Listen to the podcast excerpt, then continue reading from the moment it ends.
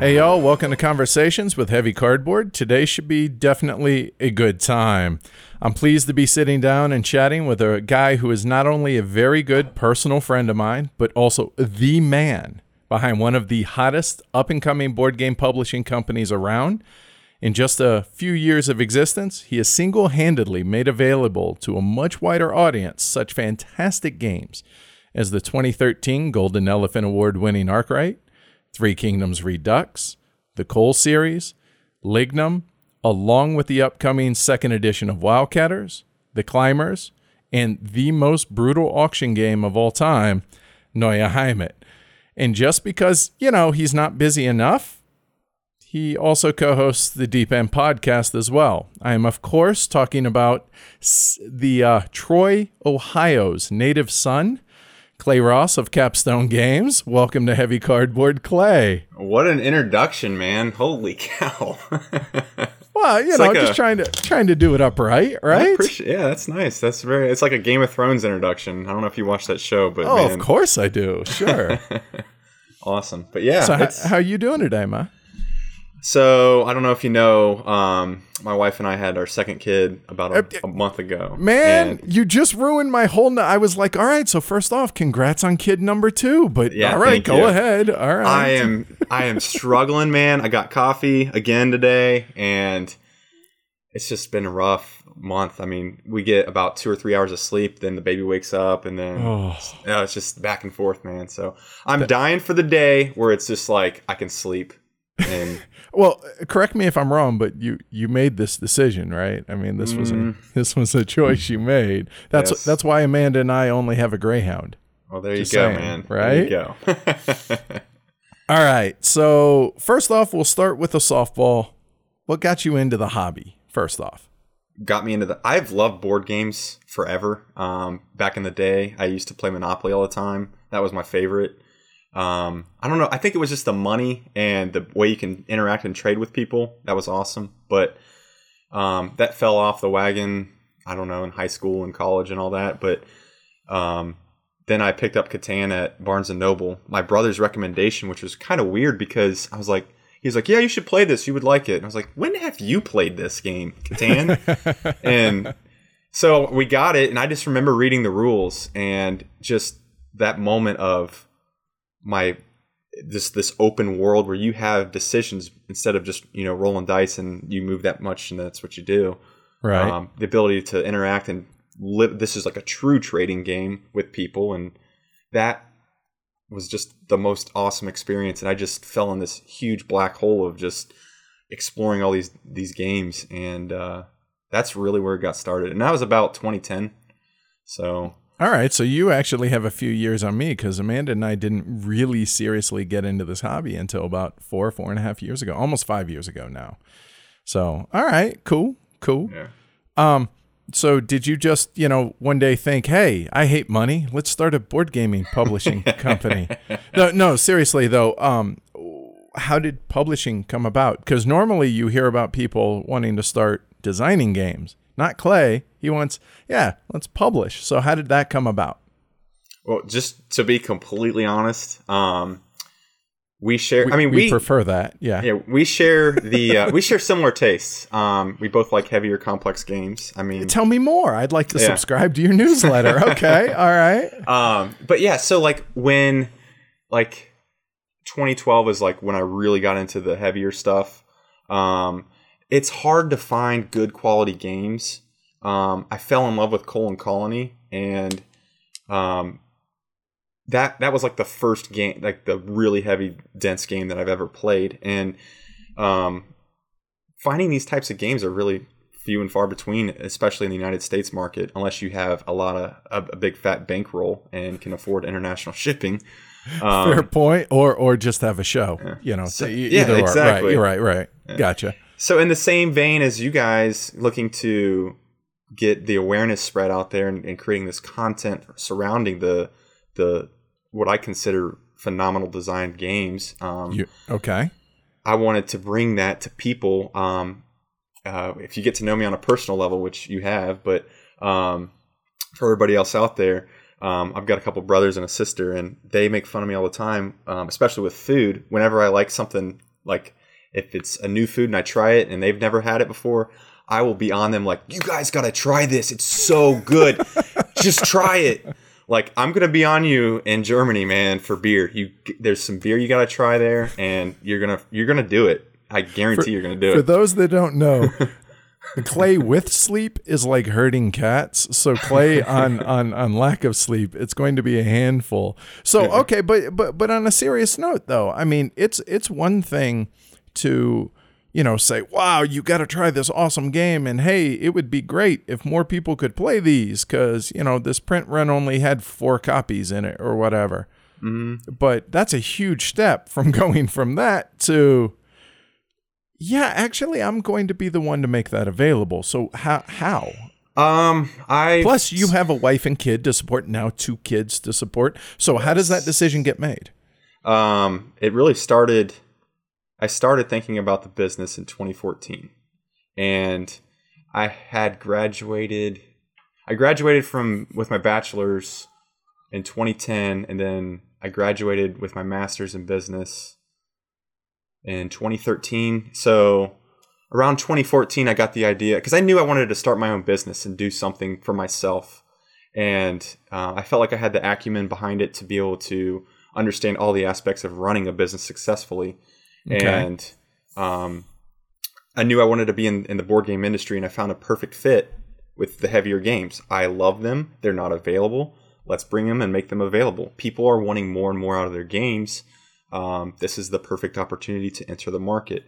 And just really kind of taking all the education that I had in the past and just putting it on paper and making the right steps forward. Just wanted to make it happen. Yeah, it's risky. And I'm a person that is of the belief of we all have short lives and you're only here once. So make the most of what you can. Don't just get into a grind and just settle. Really get out there and try something. And this is me doing that. And yes, it's very risky. Sometimes I don't sleep well at night because you're freaking out a little bit on the inside, but and then at the other time you're riding the highest highs you've ever ridden before in your life, and it's been totally worth it so far.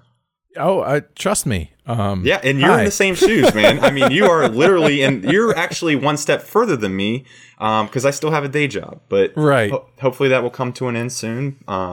So it was the perfect storm. Again, a lot like how we started the show. We saw a market lacking with the podcast and obviously eventually the YouTube channel. And so we were like, hey, there's not a lot of people covering this. And so you went about it very much the same way, just from a publishing standpoint then. Exactly.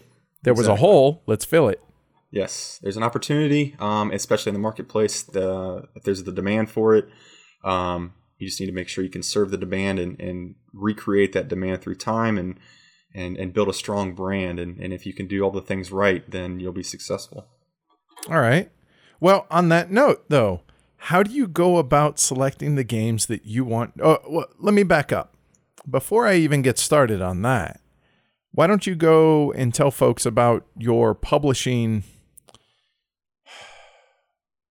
I guess, principles? Like, what is it that drives Capstone Games? Because up to this point, you have done nothing but gotten existing titles and reprinted them. So why does Capstone exist other than that? Well, I'm fumbling over my own words here. Good thing I don't have a podcast.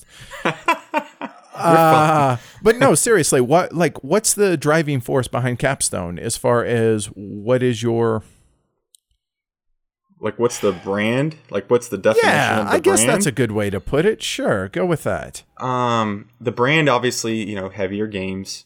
I'm not a fan of... If I'm going to a game night, I'd rather play one game that's deep. It's got a lot of tough decisions to make that have lasting consequences. And it's just a lot to get your head wrapped around. And those kinds of games don't get old to me. My wife and I play games, and she's not a big gamer, and there's nothing wrong with that. But we'll play Splendor together.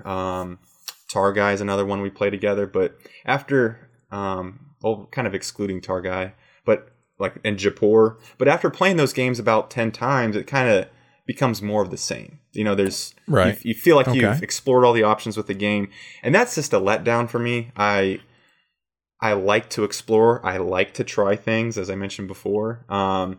When there's a game like Arkwright or Through the Ages or Nations, which is a little bit better than Through the Ages. Oh, you yes. All right, we're gonna fight. Okay, it's going to be like that today, Clay. Okay, all right. But games like that where there's you play it one time, and you're like, wow, that was really cool. I didn't realize that this was going to happen. The rules didn't really. I mean, I understand the game, but I didn't understand the consequences that were going to happen. Then you play it again. You've taken what you've learned and you play it again, and then it's you think you're going into it like, oh man, I've got the best strategy. It's going to work, and then all of a sudden it's like, oh. Left turn, there's something else that happens. Right. And it's just you keep uncovering these layers. I like to think of it as like a 9-layer cake. The first layer is your first experience, and you just keep uncovering these layers and layers of design. And it just blows me away that one person or in the case of Nuno and Paulo, two people can create such a unique economic system that just flows like that. It's so natural, and those are the types of games I like that just encompasses all those elements and are able to provide multiple plays of just uncovering and discovering and things like that. So it's like I'm interviewing myself. This is pretty weird. I got to say. I'm telling you, man, we have the same tastes. So well, I mean, you do. I mean, Capstone started. I mean, I realize you haven't said it, but I mean, basically, you just go through our backlog. Our back catalog. There's a shirt you guys have out there that's like an out of print on the back, I think. So I have that on my wall, and I just got like I've got a Sharpie, so I like scratch it off like 2018. And then there's like one for like 2019. No, I'm just kidding. But no, see, yeah, and people think you're kidding, but I really don't think you are. All right, so that's kind of the publishing philosophy, I think, is a good way to put it. So now. Yeah. You have, up to this point, only done reprints or republished games, however you want to, use the right verbiage there. Can I just say something about, I feel like that has a more, like a, I don't want to make it sound like it's just like, hey, we're just out there finding a game and reprinting it. No, and I don't mean to diminish it, but please, go ahead. I was going to, I'm not, the only game that we've truly, hey, we reprinted it and done nothing with it outside of production enhancements. Is Three Kingdoms Redux. Right. That game has been play-tested beyond play-testing means. And there's nothing you need to do to change it.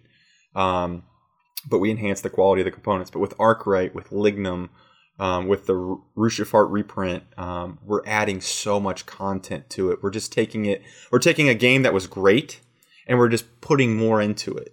From the designer. So. All right. So one of our patrons actually asked the question when I was getting ready for this. He wanted to know, do you think publishers who decide to reprint a game shortly after its initial release, say in the first few years or whatever, do you feel there's an obligation to make upgrades or changes or et cetera to make it viable to early adopters to give them a reason to repurchase the game then?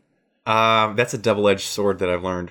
I learned that really quickly, especially with Arkwright, because we added an extra 2 game modules. Right. And everybody that has the first edition comes to me for, hey, we need an upgrade kit. We don't want to have to reinvest in a whole new product. We just want to be able to, buy the upgrade kit. That's more stress on the publisher because depending on who the original printing was done by, you don't know how many copies are out there, especially in the market that you're focused on. You don't know, and that's the biggest mystery out there is like, okay, so for example, Arkwright, there's 1,000 copies. How many copies made it to the United States? I don't know. It's tough. You can look at the Funagen numbers, and you can also look at people that actually muled it over and traded with people internationally. What percentage of those people are really going to buy the upgrade kit? And then you got to do the math on that, and it's probably, we'll call it 200 people max that would buy the upgrade kit. So going to a printer and printing 200 copies of an upgrade kit is not really feasible. It's just not.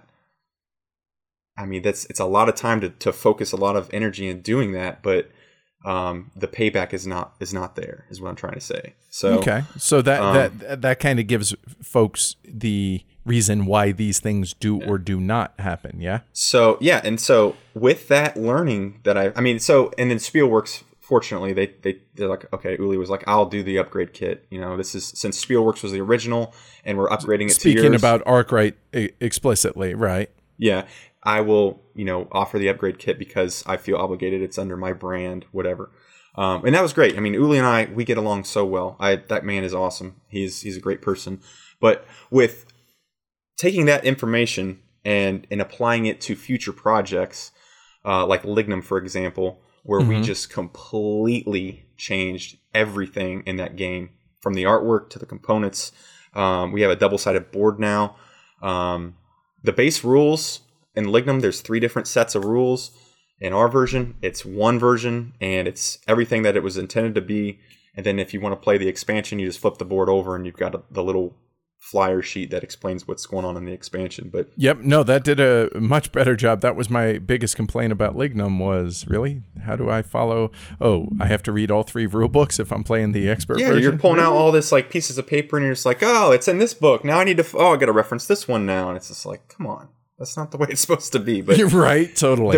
The reason, and so we design it, not design it. I'm not going to take credit for the design, but we create this new edition that is so enhanced over the original that there's no feasible way to even do an upgrade kit. I mean, if you did an upgrade kit, you're talking $40, $50, and at that point, it's like just get the new edition. So. And we did the same thing with the Ruhr, which is the reprint of Ruhrschifffahrt, and adding the double-sided game board for the Ohio River, and totally a vanity project, was it not? No, I'm just messing, Clay. Mean, you're an Ohio native. So I'm going to be honest with you. So I went to Cincinnati for school, and that's along the Ohio River for the people that don't know the geography. But you see this river, and you see barges go across all day long with big, huge coal boats and stuff like that. They have old steamboats from back in the day. They're not powered like they were, like with the wheel and all that. The paddle wheel will move, but it's not powered by the paddle wheel in the back. Right. And you can just go on like a 2-hour lunch on one of these old steamboats up and down the Ohio River. But the history is still there, and that was a big part of my childhood, just going down there on the river and to the Reds games and stuff like that. Which, by the way, I hope that hat is a Reds hat. Oh, you know it is. It's back. You're pointing to the MLB sign. Let me see this. Yes! I like it, man. This makes for awesome podcast listening. Go ahead. Yeah. Check out the Cincinnati Reds. Okay. But I wanted it, and because there was coal being shipped up and down the Ohio River, I approached Thomas Spitzer and was like, look, the Ruhr's great. That's a great game in itself. Let's add some more content to this game and get people that live in the United States something to relate to. And that's why we talked about doing the Ohio River. So. All right. So on that note, so let's talk Ruhrschifffahrt. So obviously Ruhrschifffahrt was the original. It was originally the first game of a 3-game trilogy from Thomas Spitzer. Excuse me. But you decided to, well, first off, how did you go about getting the rights to that? I played I played Kohle Kolonie a while ago. And then I played Haspelknecht from the Carson City Big Box Kickstarter. Okay. And I was like, okay, this guy, Thomas Spitzer, you could see something special in this guy. Nobody designs a game like he does. He's a unique guy. Yep, I agree. And it's just, you know, when you play a game by him, after those two different games, you know that his design philosophy is unique and it's something special. So... that was through Quintet, obviously. And so I approached Arno, I approached Uli, because there's like, so Arno of Quintet Games and Uli of Spielworxx. Okay. Correct. Yeah. So they have, I mean, because Thomas is split up between those two and, going into the deep part of it. Basically, it all routed through Thomas. The rights were all with him on the first two games. So, we had a good conversation, hit it off pretty well, and told him what I was interested in doing, and he was very, very ecstatic about it, and it's been a great relationship ever since. So now you decided to release them in a different order in which they originally released. Why was that? This is a project of mine, and I've learned a lot in the last. So Capstone started in 2015 in August, and I've learned a ton about this industry in that time. I mean, you just getting to conventions is where you learn a lot. But when I was at, it was at Gen Con. We had Arkwright. We had a little 10x10 booth last year, and we still got shafted with another 10x10 booth. I'm so disappointed. I hope we just blow it out of the water, and we just get complaints by the Gen Con staff. You guys have too many people on your booth. Sorry. I'm hoping that happens. I tried to get a bigger one, but yeah, you wouldn't let me. I know. But anyway, we had Arkwright set up on this big main table, like right when you come up to the booth. It's the first thing you see, and you look at the game board, and yes, it looks like an Excel spreadsheet, whatever. And that's yeah. I like the way it looks. I know I'm one of the oddballs. I like the way it looks too. I mean, how else can you look at that board and get everything you need to know about the game in a blink of an eye? You know everything that's going on. I mean, I feel like both you and I are going to be a little bit biased here. I mean, you did republish it, and we did give it the 2013 Golden Elephant Award, yeah. So obviously we both are in love with the game, but yeah. There's something about the aesthetic of it with the muted colors and everything else that just, it just works. It just works, and it's clear. Harold Leisk is the illustrator, and he does a really good job at doing that in games. But what I learned is people were turned off by that. They're like, oh my gosh, this looks way too intimidating. I don't want to feel stupid if I'm trying to play this game and I don't understand how to play it. And number two, it just looks like not fun to some people. Wow. And that's a perfect example of why we try and not use the word fun on the podcast very much, because your fun and my fun are going to be different than those people who said those things about Arkwright, right? Yeah, exactly. Some people walk by and they're like, wow, that's got a lot of wooden pieces. It's really beautiful. But it just looks really overly complicated, and I'm just a little intimidated by trying that. And then we had Haspelknecht, one of the production copies, in the booth, and every single time somebody said one of those three things, you could just see their head turn to this colorful board of like the forest land and the tech tree of Haspelknecht, and they're like, what is that over there? And then like they would just flow into that, and it's like, all right, this is an easier game. So the Cole Trilogy, the way we're republishing it is to step through and get people more acclimated with a more complex game. Haspelknecht is the easiest of the three. Ruhrschifffahrt is going to... Or the lightest, I think is a good way to put it. I don't mean easiest like that. Yeah, you're good with that. Yeah. No, I hear you. It's the lightest of the three by far. Ruhrschifffahrt takes it a step up a little bit to more of a Puerto Rico level, in my opinion. And then... Kohle Kolonie is lots and lots going on in that game. A lot of interlocking mechanics and stuff. And this is a way for people to follow one theme, one set of games, and also go through history. Because in Haspelknecht, you're starting at the discovery of this valuable resource of coal. And then in Ruhrschifffahrt, or the Ruhr, coal is now so prominent that industries need it, factories need it, cities need it, people want it in other countries so you can export it to them. So you're delivering the coal to these different market channels. And then Kohle Kolonie, which is going to be a little bit more complex, is all about the consolidation of the industry and how these mines, all these independent mines, were just kind of consolidated into the bigger buying groups out there, and a nice progression through time. And it also gives people that it lowers the barrier to entry for people to try a more complex game is what we're trying to do.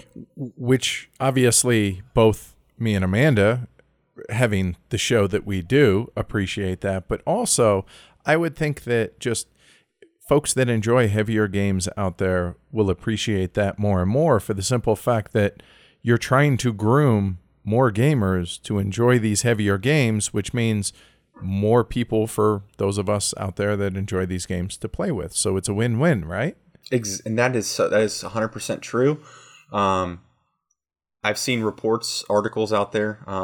People are wanting more and more out of their games, and this is the way to do it. So Well, that makes me happy to hear, obviously. So what helps you helps us. What helps us helps you. So everyone drives home in a Cadillac.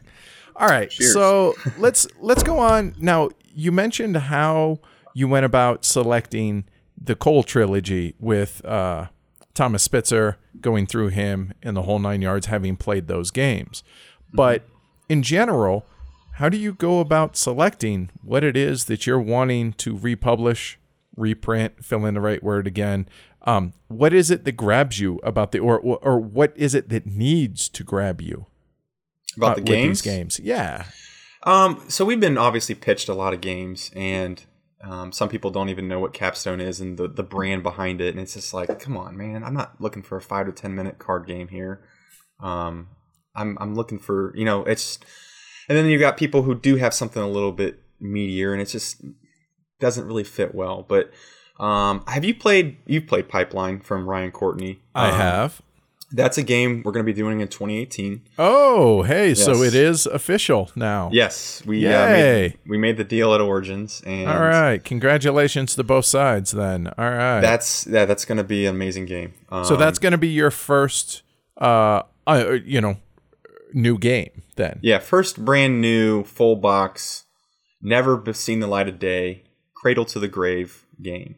All right, so before we get into Pipeline then, but up into that game, how do you choose the games you want to reprint? Is it just games you really dig? I gotta dig it. Or is it, obviously going into our back catalog? I mean, seriously, I'm very curious as to that.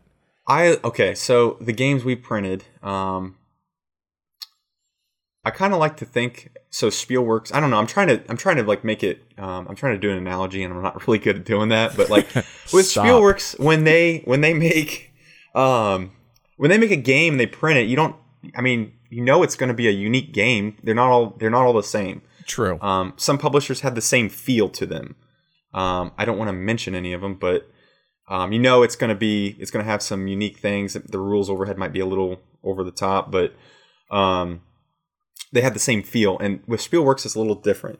Wow, this game's, I didn't even see this coming or whatever. So like with Three Kingdoms Redux, Lignum, Arkwright, those are all kind of different games. I mean, but how we pick them, it's just you got to play them, and if they have those, if it fits the 9-layer cake model, I don't know, that might be a thing now.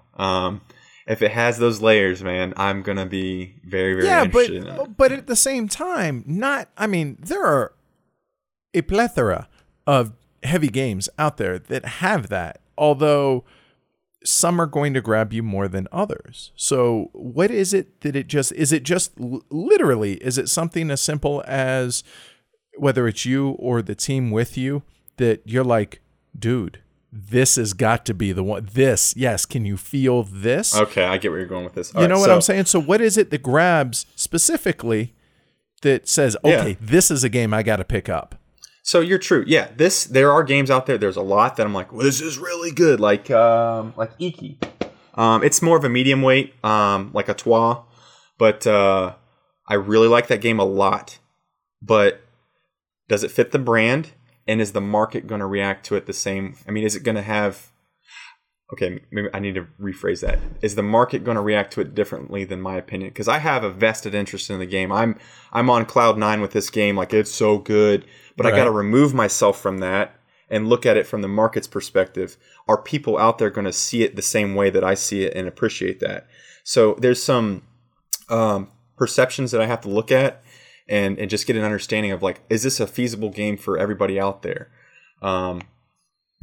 It's just a matter of, will it be a hit? I mean, you can't predict the future, right? Sure. So you got to have a very strong inkling that this is going to do well in there. And there's certain mechanics in a game that I look for that give a rewarding experience, that kind of beat you down a little bit. Like in Arkwright, Lignum, you always run out of money. Right.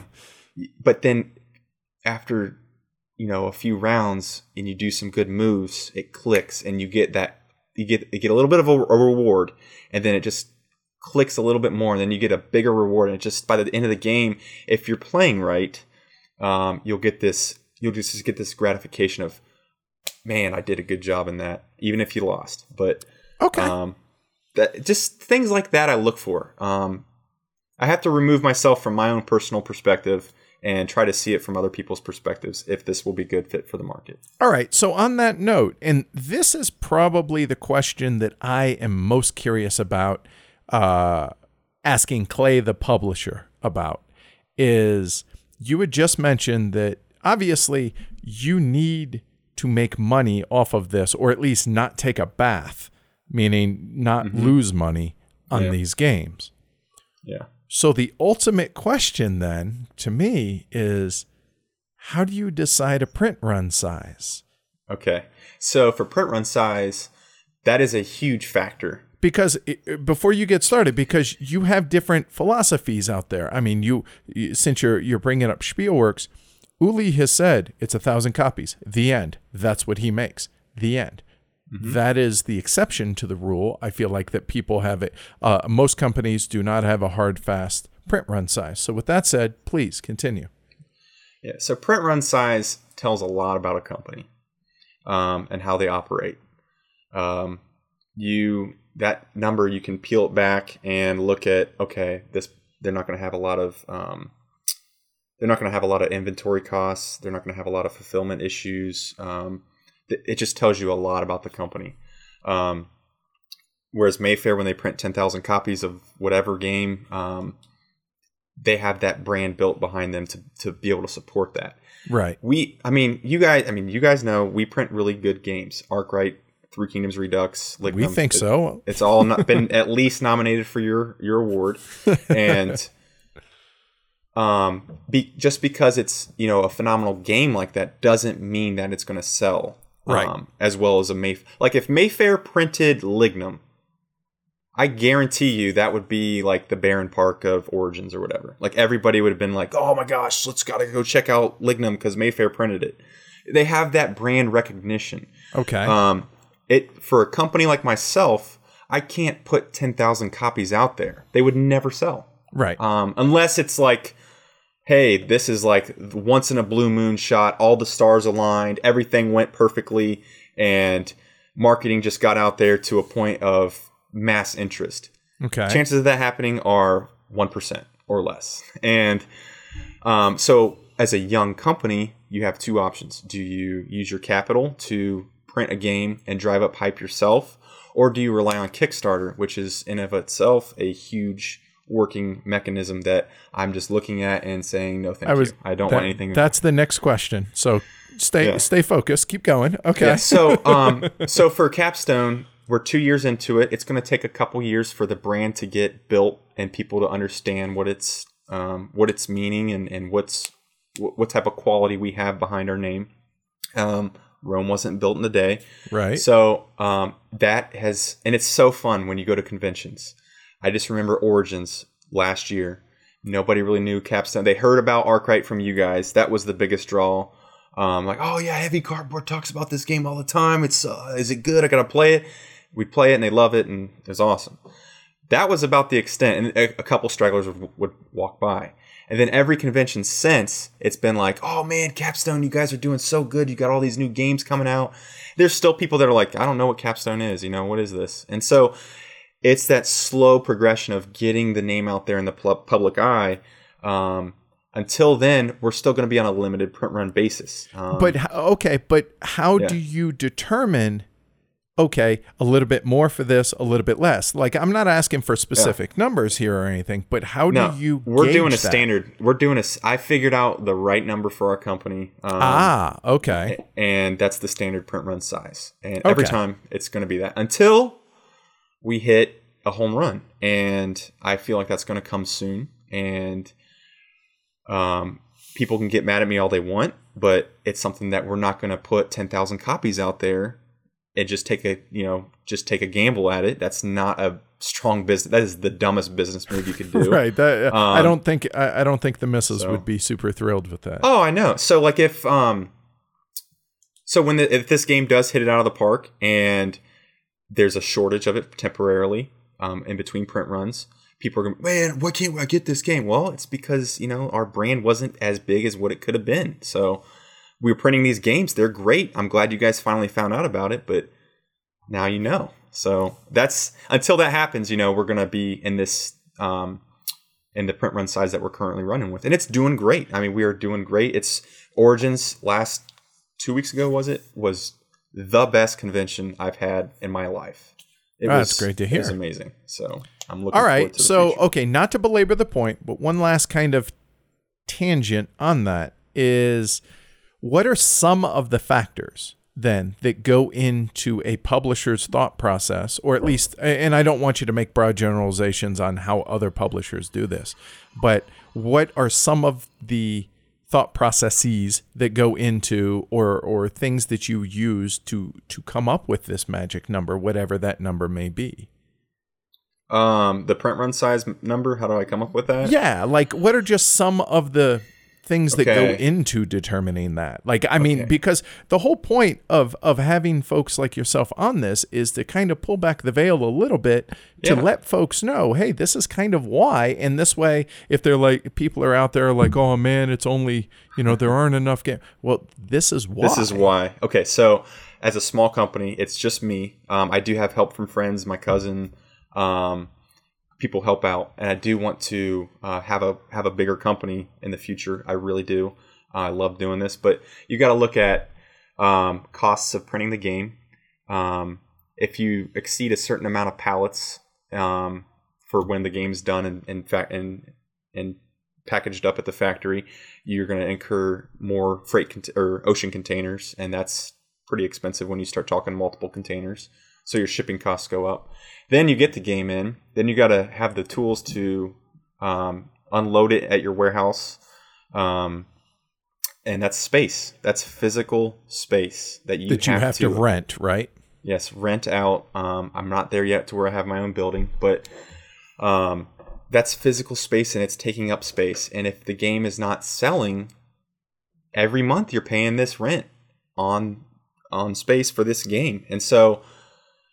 And as well, if you have to take loans out to make a printing, you're also paying interest monthly on those games on top of the actual storage location. So a lot of factors have to go into it. And it's like, you want the game to last, but you don't want it to last too long. You know, you don't want it to sell out immediately, because then you're like, okay, well now I don't know what I should have printed, like, more, right? And now there's... how much do I print? Like, I don't even know. I mean, that just sold out quick. Do I print the same? Do I print do I go nuts and do 10,000 copies? And then there's that delay in between print runs that you have to deal with, right? Where did I lose the buzz? Right? Exactly. So there's a lot of those factors, and so I feel like I've narrowed it down to a good number. It's not perfect. It's not. Is there some trial and error then that comes into this? I mean, truly. Yes, absolutely. You're going to make mistakes. You're going to do a game that you thought was going to be amazing, and people aren't going to want to buy it. We haven't had that yet, but the number that we've hit has been pretty consistent since the beginning, and we've been just doing that, and it's been really good. So I feel kind of lucky on that. So. Well, is it and this isn't, you know, blowing smoke, but is it a mix of luck and, you know, business acumen and making the smart calculated risks, or is it just got lucky? Luck is a major factor. You wouldn't think about it, but it is. You could call it luck, but that's definitely a variable in it. And also, you got to have some kind of business acumen, because I get ideas pitched to me from people, and it's like, oh my gosh, man, I can't. I don't even want to waste my breath to explain why we're not going to do that. So, there's some of that. So it's a little bit of both. Okay. All right. So let's circle back. You are a new-ish publisher, right? You're only few years under your belt here now. Yeah. Why not Kickstarter? Because it seems to me being not media side, I'm saying just general public side, Kickstarter removes a lot of the risk. So why do you scoff or just elect not to go that route? Sometimes, there's a couple factors. One of the small ones is I don't like to wait around. I just want to do it because I like this game a lot. I want it out there. But that's not really an excuse. Kickstarter, they take a cut. I think it's 5%, and that hurts. Then you have to have somebody run it. I don't know how to run Kickstarter effectively. There's a whole strategy to it, and it's completely different than doing what I'm currently doing. It's not traditional the same publishing. Okay. Yeah, all right. The marketing strategy for Kickstarter is completely different. Jamie Stegmaier is the law for Kickstarter. Yeah, he is the master of Kickstarter. Yeah. I agree with that. Yes. Simon, I don't know if it's the minis that's doing it, but I don't know how they made $5 million on that new I don't know. I just saw a tweet from Brandon from Brawling Brothers, and it's like $5 million for an expansion. I think it's an expansion, but it's like, oh my gosh, man. So, yeah, don't get me wrong. I look at Kickstarter, and I'm like, Brass made $1 million? Yep. Gosh, what if I did that with Wildcatters? And, we had some sweet upgrades like wooden boats and wooden drilling rigs. Right. Then linen finished cards and a cool game, all this stuff. And it's like, yeah, I could do that, but I don't have the resources. And I just feel like it's not risky to do it because, you get the money up front, but I feel like I don't have the right understanding of Kickstarter to fully do it, especially serving the European market and the Asian markets with shipping and all that. And a lot of people, I feel like, get on there and they're really dissatisfied with how the Kickstarters run. If you look through the comments section, it's like, there's a lot that you guys aren't seeing right now from my perspective. And if you saw it, you would not write that comment in there. So yeah, well, and that's kind of what I'm trying to do here is, like I said, to try and give people that behind the scenes look, so maybe they can be, have a little bit better understanding of where things are. Well, look at this. Okay, so Stephen Bonacore from Stronghold Games, he does a really good job with his company, and he did the miniatures one he did on Kickstarter, Space Attack. It was a big box game with miniatures, and he did it. Nothing for you. Okay, sorry. He did a Kickstarter a couple years ago, and I think he said he would never do it again. And that's also a sign. It's like, that tells you a lot about what Kickstarter is like. It's a completely different avenue of going about creating a game for people. So it's not so much that you thumb your nose at it. It's just it's not a skill set that you feel comfortable with right now. Yeah, I have no comfort in Kickstarter, and it's not a tool I want to use because I trust Capstone is going in the right direction. It has a healthy heartbeat. It's growing, and you can see it at the conventions. Kickstarter also cuts out the retailer big time, and it cuts out distribution big time, and that pisses both parties off because they don't want to partner with you because most of the demand has been served when you do a Kickstarter that sells 20,000 copies. You're really pissing off a lot of people, and even though there's you can do the retailer thing and, pull pre-orders in through that way, but, you're still doing that. So, it's not an avenue I'm interested in doing. Once Capstone gets healthy enough, there would be no reason at all to do a Kickstarter. So. Plus, and one other thing is the stretch goals I'm not a fan of. All right. Like if you're going to print a game, put your best foot forward and put it out there the way you want it to be. And the other thing I hate about it is when they add we're going to include this bonus card or this bonus card sets. And it's like, that has never been play tested. Is that going to unbalance the game? I mean, is that really needed at this point? So that's my 2 cents on it. A lot of people disagree with me, but hey, it's an opinion. No, and I appreciate it. No, I have wondered privately why you wouldn't go the more risk-free direction of Kickstarter, but also there are people that fall on both sides of that, right? Like scoff at Kickstarter.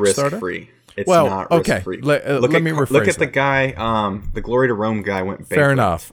Fair enough. I shouldn't say risk-free. Well, yeah, it's advertised as risk-free. But it is not risk-free. Fair enough. I misspoke. Fair enough. All right, so let's switch it up a little here. All right, so now that you've got a number of games under your belt or under your publisher's belt, How do you feel you've grown as a publisher? Like I said, every day, every week, especially every convention, you learn. There's so much information, just so much communication, reading people, just having a conversation with your customers, your end customers, the guys and girls that are going to retail stores to pick up your game, hearing what makes them interested in the game, and just understanding their thought process is so valuable. You can just,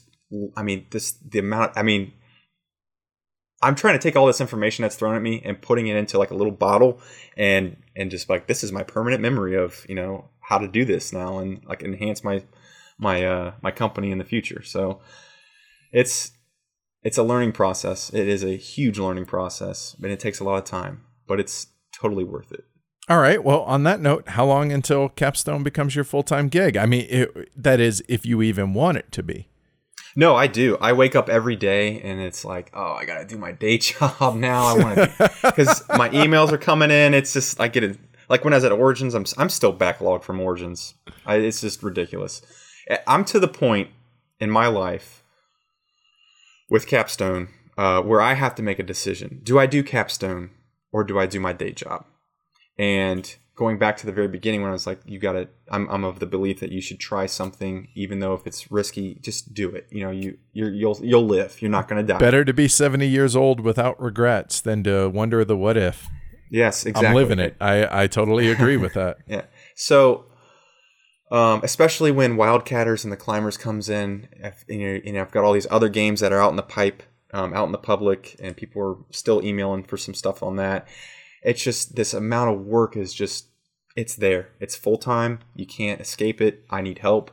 And I'm going to have to probably walk away from my day job probably around Essen timeframe. Well, that's exciting.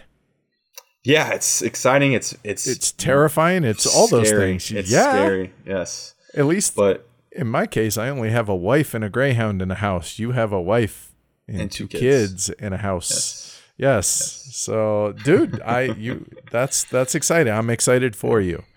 All right. So okay. I seem to be, and by I mean me and Amanda, seem to be two of the only people in this hobby at all that have zero interest in designing games. Do you?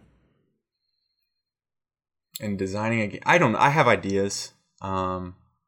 Things will come in my mind, and it's just a high level, this would be a cool thing to see in a game. But as far as digging down to the micro level, it's not something that I can do. I just don't have that. I don't have the patience, honestly, to reiterate the smallest, like, okay, I'm going to change this card. Instead of giving you $1, this card's now going to give you $3. Let's play 5 games and see what the differences are. That's not for me. Okay. So. All right. All right. So switching gears back into Capstone stuff then, European presence. How does any future partnerships or anything like that getting Capstone easier overseas? How any plans for that? Like getting our product overseas and available, in the European market? Yes. Yeah. So we actually this year just partnered with Spiel Direct. That's a German warehousing company, R&R Games, Bezier Games, a lot of big publishers in the United States that don't have that physical presence in the European markets are partnered with this. I forget the right word for it. It's just like a partnership. I own part of this company is essentially what it is. And it's a big warehouse in Ludofact, which is a warehousing unit. And so retailers across the European Union can order directly from Spiel Direct my game, and it'll be shipped to them. I don't even have to do anything. Like Ludopact will pack it up, ship it off to them, process the transaction, and deposit it into my account. Nice. Obviously, there's some fees for that, but I imagine there are. Yeah, having that capability to be able to service retailers out there is going to help Capstone grow in the international markets. It's also going to build the brand up. And a lot of people have asked, I can't find your games in Europe. We do have partnerships with ADC Blackfire for distribution as DVM Games in the UK. And Enigma is in Denmark, I believe. We just started that one. So It's growing, and it's not something that you just turn the lights on and boom, my games are everywhere. It's going to take some time to build relationships because distributors, believe it or not, they want to make money, and they're not going to pull on. Here's the thing with distributors. So you got some companies that are like smaller companies like myself. Distributors don't want to deal with small companies because why is that? They're dealing with like CMON, Mayfair, Z-Man Games, Asmodee, which is the same thing now, but whatever. Right, the big names. I got you. The big names. The guys who are making a lot of product, right? I'm going to send you a purchase order for, I don't know, 600 copies of Seven Wonders. Give me 3,000 copies of Spot It, some Dixit, throw that. And it's just this big laundry list of a purchase order. Now I got to go worry about Capstone Games. And let me get let me just get Arkwright. And it's like 60 copies or whatever, just for, you know, for this month, I need 60 copies. And it's like, why waste my time with a 60 copy order when I could be focusing on this order that's comprised of, you know, thousands of copies? Okay. It's just too much manpower for them to handle, especially when you've got more than one Capstone Games coming at them, like all these other smaller publishers. Okay. So that's part of the holdback in getting Capstone in the international markets is because these we don't have the product portfolio to support multiple titles for a distributor to want to stock not more than just one unit. They want to stock a lot. So, okay. Well, again, I mean, that's answering the whole question of the why, right? Which is what people want, or at least I figure if I have these questions, other people have got to wonder the same stuff, right? So I appreciate you being, you know, direct and honest about this stuff and also letting folks know the why as to, because I feel like people are a lot more understanding if they understand the why. Yeah, there's a, it was very nerve-wracking getting started because honestly with Arkwright, we had, when it first started, I had the 5 major distributors in the United States, but not a lot of presence around the world, and that's slowly been building up because now people recognize the brand. Our portfolio's grown, so we've got more titles for them to offer to these distributors. And so, it's just like I said, it's taking time to build this thing, and it's every day, every week. I see it growing and growing and growing. So I can relate. We'll get there, man. Yep, totally get that. All right. So speaking of growing the brand, Simply Complex. You want to talk about that? Yes. So Simply Complex is similar to Capstone. I didn't want to release it under The Climbers, for example. Is coming. That's the first title. I didn't want to release that under the Capstone Games brand because I don't want to dilute that brand into like, okay, well, now what is Capstone again? I don't get it. You know, Capstone is still going to be that big box heavy game. Okay. Simply Complex is in the same vein. It's complex, but the rule set's light. It's more or less got a beautiful table presence with a bunch of wooden pieces. I like that a lot. I'm not a fan of plastic. The rule set and the time to play the game is less than an hour. Some people are turned off by the heavier games. I don't have 4 hours to spend to play Arkwright. Maybe once every 6 months, but that's a thing we hear a lot. Some people have more time and they can play it every week or every month or whatever. That's great.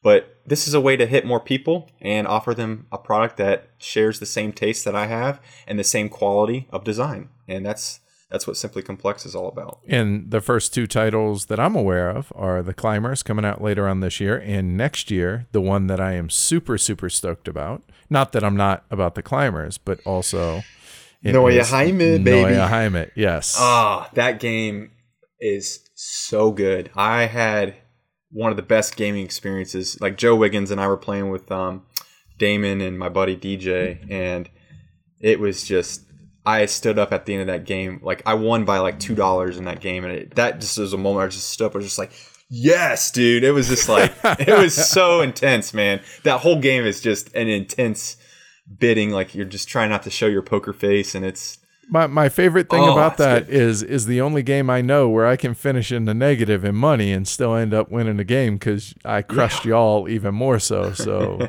I mean, there's a reason it's thought of as the most brutal auction game. You talk about emergent alliances that last about 12 seconds. It's fantastic. Yeah. So it's, okay, it's, so it's so on that note, if you're willing, if I'm touching on something that you're not at liberty to discuss or don't want to, please don't hesitate to say no. But I know that there was a clamoring, at least on our side, again, our side being the gamer side, for those two titles specifically to get reprinted. How'd you get them? Neue Heimat and The Climbers? Yeah. Starts with a conversation, baby. Okay. I had to do some digging, especially for The Climbers. That took a while. That took a long time. But that was a long, arduous process. I'm very glad I went to Essen. It would never have happened if I didn't go to Essen last year. But you met the right people, had the right conversations, showed them what you're going to do with it, and just give them the confidence and trust. And that's hard to do, especially – here's the thing. It's very hard to do, especially with Holger Lons, the designer for The Climbers. Oh, my gosh, man. Every time I email this guy, he responds with, "Make America great again." Or no, he says, "Make The Climbers great again." No pressure. Everybody in Europe is – I feel like because Donald Trump's president and I'm emailing these people, these designers and publishers in Europe, I feel like they view me as a mini Donald Trump. And it's like, we're not the same. Like, dude. Yeah. I am not looking forward to going to Essen for that one reason right there. Oh, yeah. That's going to be a handful. It's embarrassing, though. It's so embarrassing. And I was talking to my wife about – Stay on target, Clay. Stay on target. I know. I'm sorry. But yeah, that's – where were we even going? How did you end up getting these two titles? And just showing the designer every time you emailed them and improving yourself to them.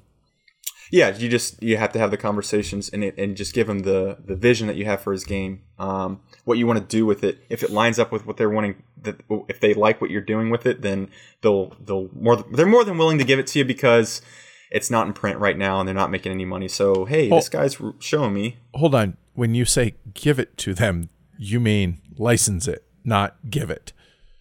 Yeah, correct. They're not giving up. Well, again, I mean, I know this, but I mean, just to clarify for the folks listening at home, right? Yeah. So it's a license. I'm not taking the rights from the designer. That might happen in the future for certain printings, just depends, but for The Climbers, I didn't take the license, or I didn't take the rights. It's just a license, so every game we sell, a certain percentage will be kicked back to the designer. Cool. That's what that is. All right. And again, that's a factor in the cost of the game and how much the MSRP is, along with shipping, production, artwork, rulebook, all that stuff. So. Okay.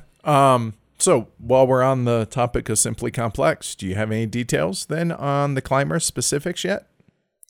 Yeah, so the box is beautiful. I was very, very nervous about the thickness of the box to be able to contain in a succinct manner those blocks, because a lot of vibration and shipping, just people, pulling it in and out of their bag, off their shelf, is it going to split the seams on the side? But this box is really thick. I'm so, so glad about it. I'm just very, very happy about that. But the colors we took from the original printing pop a lot better.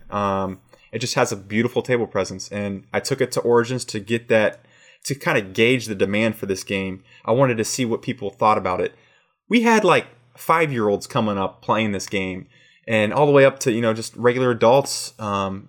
Just everybody was coming up to this game. It just has that table presence. The little mini ladders just kill everybody. They're just like, this is so cool. You got a mini ladder. Like, yeah, it's just... stuff like that. All right. I meant details as far as availability, cost, stuff like that. Oh, you didn't want to hear that? No. I was there at Origins. I know how popular it was. No, it was great to see. Yeah. I think I've made the argument in the past that there are super few games that I feel that everybody should own. Like some people say Ticket to Ride, Catan, whatever, stuff like this. I disagree on those. However, The Climbers... and I said this far before Capstone Games existed, that I feel like that's the one game that truly runs the gamut across this hobby, because anybody can pick it up in 2 minutes, yet it's as heavy as you want to make it. Yep, absolutely. I mean, that is so true. And that is the brand. That is the Simply Complex line. Exactly what you just said. So, all right. Hopefully it checks in the mail. Yeah. Like trademark heavy cardboard. The production's scheduled to be done. What does it say on the calendar? It's July 26th is when it's supposed to be completely done being printed at the factory.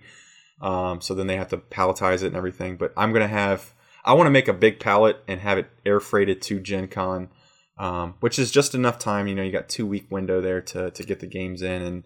And that way, because I live in Dayton, so I can just drive it over to Indianapolis, which is very convenient. So cool. So so Gen Con people will be able to purchase copies. That's cool. Yes. Good deal. It's going to have, I mean, we're just having one pallet. That's it. I can't do anything else about that. The other, it'll be on a boat by the time we're in Gen Con. So we'll see. All right, cool. Do you have a price point yet for that? It's going to be a $50 price tag. Okay, cool. That's MSRP. Yes. Okay. All right. Yes. Very cool. So. All right. And I know Neue Heimat is going to be somewhere around mid next year, yeah? But a little early on that still? Yeah. So my calendar for 2017 is completely booked. Good problem to have. Yeah, I'm done. I mean, Wildcatters is the last game, and that's beginning production right now. I've got an idea of what I'm doing next year, and it's honestly really going to depend upon how the rest of this year. I mean, we just started convention season, so all my games are being manufactured or shipped to me right now, and it just depends on how well received they are. That's going to really determine what we can do next year. And I've got certain things I want to do. I'd love to do them all and more, but it really just depends on the reception of this year. All right. Okay. Well, then switching away from Simply Complex and talking about the other big games that are still coming from you. You got the Ruhr and you got Wildcatters. So, yes. Can you talk about the differences now on both of those? As far as keep it short, but give folks a heads up. And now that we can talk about the Wildcatters, since I've been sitting. Ever since you and I played it with Rolf and Andre in their condo, Wildcatters, the second edition, and had to sit on this damn news. Good beer, man. That was some good beer. I am salivating for Essen right now. I cannot wait. I can't wait to have the Schweinsachsel, but that's just me. Oh yeah, and the raw pork. Yes, but okay. So the Ruhr, obviously, it's the Ruhr River. Some of the game board has changed, some of the iconography on there, just because of playtesting and feedback since 2012 when it was released. And on the back, we have the Ohio, which is, I like to think of it as you have Brass and Brass Lancashire. It's kind of the same thing. It's a completely different game. So, but it's all in the same box, and there's a lot of game in that. I set it up the other night and took some pictures and stuff, and it's just like, that's a lot of game for one box, man. I should have probably done an expansion, but whatever. So, good on you. So when's that coming? Yeah. When is that going to be available? That's actually on a boat right now, and it'll be here for Gen Con, and it'll release shortly after Gen Con. All right, and Wildcatters, which I am personally super excited about. Yes, that's going to be an Essen release, and okay. My last convention this year is PAX Unplugged in Philadelphia. I don't know the market for PAX yet. I'm waiting to see a little bit more about that in September, October timeframe to see what kind of games I'll bring. But I think based on the PAX demographics, it's more video game oriented. So I think Climbers will do really well there. Not sure about a heavy game, but time will tell, and I'll kind of discover what that will look like. Because I know a lot of people are asking in the chat, and they're going to ask. So here, let's just clarify this, and then we'll move on. Pre-orders for the Climbers, the Ruhr, Wildcatters, etc. How does that going to work? So pre-order fulfillment is a time suck. It just, like with, what did we do before? Three Kingdoms Redux and the Ruhr Valley, the Haspelknecht expansion. Oh my God. I mean, it was great. I love getting pre-orders. I'm not trying to say negative things about it. It's just, there's a lot of time involvement in that because, again, this is me running my company. I'm not having somebody fulfill these orders. This is me hand packing them for you. So I saw the little love note you sent us at HeavyCon, so I can attest to that. Yes. Yeah, absolutely. Every time I pack a game, it's me. Sometimes my wife will help. I'm looking at getting additional help from my brothers and stuff. offering them, hey, Miller Lite, guys, I know you love it. I'll buy you a case if you help me pack these up. But so pre-orders, I'll probably, I don't know yet. For Lignum, we're doing them right now, and we've got a lot of those too. So I'm going to have to do those tonight. They well, keep rolling in, man. They just keep rolling in. It's great. I love it, but it's a lot of work because then you got to – I'm trying to focus on 2018 right now. I want to get some of the design and the artwork done for 2018. So again, it's just a matter of allocating time. Okay. So getting back to the herding cats. So we'll start with the Climbers. So you said it's going to be available at Gen Con. That's what, 6-7 weeks? Oh, God, it's only 6 or 7 weeks away. Pre-orders. Are you going to do anything like that, or is it going to be strictly just first come, first serve? No, it's just first come, first serve. Okay. All right. But after that, it's too a logistical nightmare to do that. I mean, what's your name? And you got to look at this list of like hundreds of people, and it's like, you're not on the list. I emailed you. So I don't want that. No. Okay. Yeah. All right. So stay tuned. I guess capstonegames.com will give you all the answers you need on that. All right. So moving on. All right. So on a serious note, switching gears another time. Do you think that the sheer number of titles that are coming out each year poses a problem for the health of the hobby, or do you see it as a positive? The number of it's a positive in every way possible. I don't know why people look at it as a negative thing. This hobby has grown so much that people will come into this hobby through a certain game, and they're going to like certain things about the game, and they're not going to like certain things about the game. They're going to make a decision on where to go for their own personal tastes, right, in relation to that. And it's just like it's kind of like an iterative process where you're like, okay, I liked this part. I'm going to try something that's similar to that and maybe a little bit different. And then you kind of find your niche. You know, you might start with Catan and realize I like miniature games, and that's where you end up. So it just depends on it's like going down a path and figuring out where your tastes are in line with the game design. And so, because we've got heavy games, we've got light games, we've got party games, miniatures, war games. Oh yeah, there's something for everybody out there. Everything's out there. And so people will start, I don't know what the right word is. People will start like picking a certain brand. Like, I know Capstone has heavy games. I really like heavy games. So I'm going to kind of, you know, I'm going to play on their games more than, you know, the other brands out there. Some people might like the Fantasy Flight stuff, and they're just going to focus on whatever comes out from them. 90% of my cash flow in board gaming will go to Fantasy Flight, right? Something like that. So that's the way I see it, because there's so much for everybody, and this hobby's growing. Gen Con's going to sell out. Who thought that was possible? So I mean, it has already, but yeah. Sold out. Yeah, I got the email the other day that it sold out. So yeah, pretty crazy. Wow. Yeah, I see it as a positive because, well, I mean, there's something, like you said, there's something for everybody. And, you know, if people want to, you know, just they have a certain like and they don't want to branch out, cool, then that works for you. But if you do want to branch out, there's that availability for you for, I mean, everything under the sun, right? Exactly. I mean, look at the number of books that are published every year. There's tons of them. I mean, they're not the same cost as a board game, but you know, you can't read all the books, you can't play all the games, you can't watch all the movies. I mean, there's something for everybody. It's amazing. This is a beautiful time for board gaming, and we should just embrace it. Yeah. Oh, I'm a big fan for sure. All right. So, what would you give? What advice? What like main advice would you give somebody that's considering getting into the board game publishing industry? Publishing. Patience is key. You have to have patience. You can't just expect to hit a home run and just walk off in the sunset. It's a lot of hard work. You have to just really make sure if you're going to start publishing, you need to have a definition of what your brand is.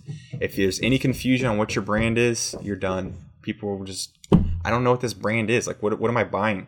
You know, I don't know what type of game this is. Okay. So. All right, cool. All right, so a couple last things before I hit you with a new aspect of these conversations with Heavy Cardboard. So first and foremost, get Pipeline onto BGG. People are clamoring for that, so make sure that happens soon. I realize you're a one-man wrecking crew, but still, yes. Make that happen. Mm-hmm. Number two, I'll democker. Just, you know, if you can make that happen. I mean, don't get me wrong. I have the second edition and I have the third edition, but I'm sure there are a lot of people out there that would love to get access to this game, Clay. Just saying. I'm gonna just say something. I've never played that game. I feel embarrassed. Well, you know, I would say we could change that at Gen Con, but I know better. There ain't gonna be enough time. Gen Con, that's rough. Yeah. But how about this? HeavyCon 2018, since you're coming, we play that. Yes? Yes. Let's do it. Good. All right. All right. So one last question. This is me just kind of having fun with this, but is there a Grail game of yours that you would love, or what is your Grail?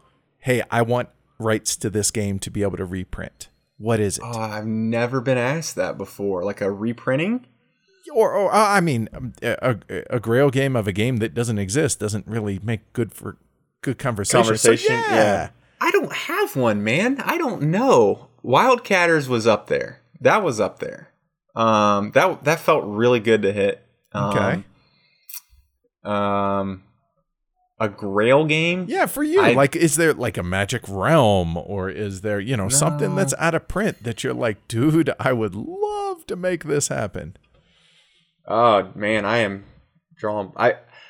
You are gonna fail in this next aspect of this. Oh, you know what? It would have been Trois. It would have been Trois because that was one of the games that brought me into like increasing the complexity. But I like Macau, and a lot of people don't, but I do. I enjoy that. Amanda does. Yeah, there's a handful of felds that we definitely enjoy still. So okay, all right, I'll let you off the hook. Okay. All right. I want to know, though, because that's not the answer I would go with. I don't know. All right. I would pick something. For those that are listening live and after the fact on the podcast, I'm actually going to hound Clay about this and watch our Twitter feed, and I will make him give us an answer. Okay. All right. So we're going to try something new now. Trying out something I wanted to use you, my friend Clay, is the guinea pig for. So congrats. So. Everything that we do here at Heavy Cardboard is top six, or you know, on a 1 to 6 scale or whatever, because of the fact that, you know, 6 feels like a good number. 1 to 10 is too granular. 1 to 4 is too constricting. So 6. So a series of 6 fun yet thoughtful questions that have to be answered off the top of your head. Some of these are going to be pretty heavy. Worst. Some of these are going to be pretty heavy. Some of these are going to be less so. So are you ready, sir? I apologize to everybody listening. I am so bad at on-the-spot stuff. All right. Let's do it, baby. All right, here we go. Number 1.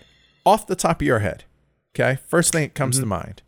And if you cuss, so be it. Number 1. How old would you be if you didn't know how old you were? Oh, if I didn't know how old would I be if I didn't know? I would say 32. Okay. I don't know. All right. Number 2. If you could master one skill that you don't have right now, what would it be? Any skill, whether it's physical. The thing that just comes to my mind is woodworking. Okay.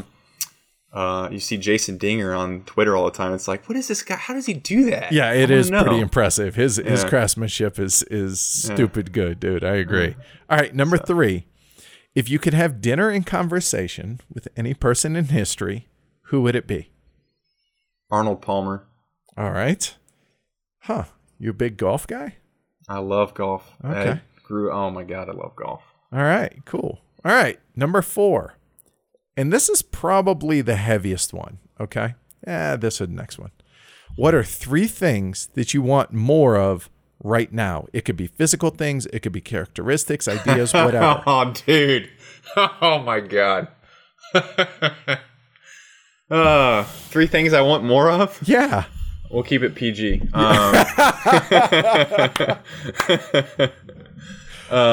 Okay, whiskey. No, go ahead. All right. Hey, that's actually a damn good one. I want whiskey. I want to understand more about whiskey and just explore that more. Okay. What I want more of? I want more sleep because I don't have sleep right now. And I want more free time to actually enjoy playing a game enjoying a nice cocktail while I'm playing it with friends and smoking a cigar. I like that's like those three things: okay. Whiskey, cigars, and playing board games. Coupled together, that's it, man. That's all right. Paradise. Cool. All right. Good enough. All right. What do you appreciate most? What one thing do you appreciate most in your friends? I appreciate honesty.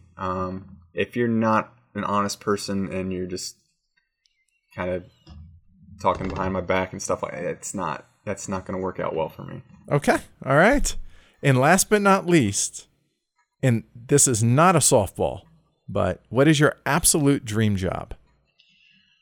Oh my God, what I'm doing right now, every day I wake up, it's like, I want to do Capstone. I want to do this. It's that fun, man. I work on it at night and it's hard to go to bed because I'm just having a good time doing it. And it's like 1 o'clock and it's like, my kid's going to be up at 6 a.m. I'm screwed, but hey, I'm having a good time. So, all right. Bonus question.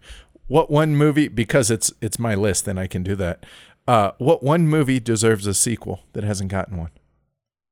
Oh my gosh, man. You asked me a movie question. I haven't seen a movie in forever. All right. I'll let you off the hook because you notice I don't have to answer these. So no, I got awesome. One, dude. Okay. That has a sequel. I don't know. God damn it. Oh, no. I got it. Cloverfield. That needs a sequel. Well, but it kind of did have 10 Cloverfield? It did. Sort of yeah, did. But that wasn't the sequel I hoped for. Okay, so a better sequel. All right. Yes. Cool. Easy enough. All right. Yes. So now... the hard stuff is out of the way. Now let me look for any questions, viewers, that Amanda has messaged me on. Who was your biggest inspiration and how did they shape you? My biggest inspiration was my father. He graduated with just a high school diploma and now runs a company in Florida. And I think that's phenomenal in this day and age with the requirements for education. Just has a good head on his shoulders and has been an inspiration to me in how to succeed. That's awesome, dude. Congrats. That's legitimately very cool. Good. Yeah. All right. Jose asks, Clay, it seems that heavy games are getting more and more in demand. Do you think this is a cause or consequence of heavy cardboard and Capstone's recent success or the other direction? It's more than that. I think a big part of it is heavy cardboard. Just getting these games out there and showing people, hey, these are approachable. You know, it looks complex, but look, we're playing it, and here's how to play it. Boom, easy. But also, people want more out of their games. They, like me, I just get tired of the same thing, like Splendor all the time. It's the same thing. Yeah, there's some strategy there, but it's just rinse and repeat, same thing every single time. So, okay, that's my opinion. I appreciate the kind words, though. Thank you.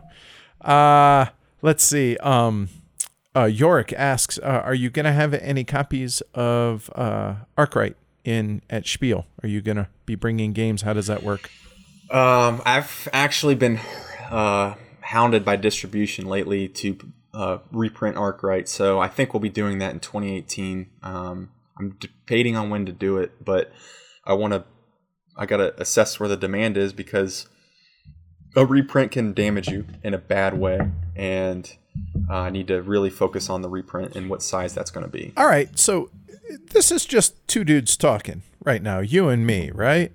Yeah, cool. I might do a... Well, hold on, okay. No. How cool is that, dude? That you reprinted it, like your first game, and now there's been such a demand. You did such a good job with it that, yo, dog, I gotta do another reprint of my reprint. I mean, isn't that cool? Yeah, I didn't think about it that way. I'm more terrified of like, I just got to hit the right number. Don't overdo it. Oh, trust me. You're talking to Mr. Paranoid himself and always questioning what we're doing here on Heavy Cardboard. So trust me, I get that. But at the same time, take a second and be like, okay, that's kind of cool, right? That goes back to the 3 once. I need to relax a little bit more and enjoy something. Yes. Yeah. So, trust me, Amanda tells me that all the time, as does Matt. So yeah, there might be something to that. I don't think you said what's your day job. I know what it is, but I work for a large electrical manufacturer. I sell electrical safety equipment called fuses. So sexy. Oh my goodness. Oh, dude. Let me tell you about it. I'm getting all hot and bothered here, not just because of the lights. Yeah, just take it off, man. Woo. But yeah, it's just, it's not fun. It's just a bygone industry and just not a lot of fun. So. And board games is where it's at. Trust me, I can relate 100%. Yes. All right. So the last one here is Capstone ever going to do an 18XX game? Do you have interest in that? Let's start there. I do have interest. I enjoy them. I've only played two 18XXs, but there's a lot of that's a conversation that I could have for like 15 minutes on the why I'm so cautious of entering that market. But trust me, I'm fully aware of the pitfalls there. It's a big. That's a step of. I want to wait a little bit, but yes, there is a possibility. Just depends, and it's again going to depend on that where the market is. If that's something that people are wanting, then. You look at how the big success GMT has had for 1846. Yeah, that's definitely a positive step, right? Yes. Yes. All right. So. Cool. All right. Last thing before I let you go, then. Drop some unknown knowledge for our listeners. I don't care. Whatever it is. Give us something. Unknown knowledge? Like about Capstone? Yeah. Come on. I feel like everything's out there. I mean... well, then you've done a poor job of hooking your friend up here, man. How about just wait till you see the artwork for Wildcatters on the inside. It's going to blow you away. All right. So on that note, Let me try and pry something for you. Did you keep the 3D aspects of the pump or the oil rigs and all that to where, I mean, I've always said that I thought that was the most attractive game on the table. It just looks awesome when it's actually built better. Oh, it's about to look better. All right. Yeah. All right. Cool. Mm-hmm. So, hey, Clay, I appreciate you doing this, dude. Thank you, Edward. This has been I've had a good time. Good. I hope so. And hopefully everybody watching live and everybody listening after the fact, whether it's on the podcast or what, we definitely appreciate everybody taking the time to do this. I mean, hopefully it made your Wednesday a little bit better, both Clay's, mine, and everybody listening. So thanks a lot, everybody. Don't forget to subscribe. And last but not least, this is all brought to you by, honestly, y'all, because without y'all, this doesn't happen. And our Patreon supporters, we have 244 of them. We definitely appreciate it. Thank you. If it's something you want to support, patreon.com/heavycardboard. So on behalf of Amanda and myself, Clay, both as a friend as well as a publisher in the industry, keep doing what you're doing, man. You're killing it. Keep up the great work. All right. Thank you very much, and I love what you guys are doing. I can't wait to see more of your videos and the playthroughs. I'm looking forward to what's coming out from you guys, so I'm excited. Cool. Appreciate that. And everybody watching, thanks a lot, and we'll see you next time. Say goodbye, Clay. Thanks, guys.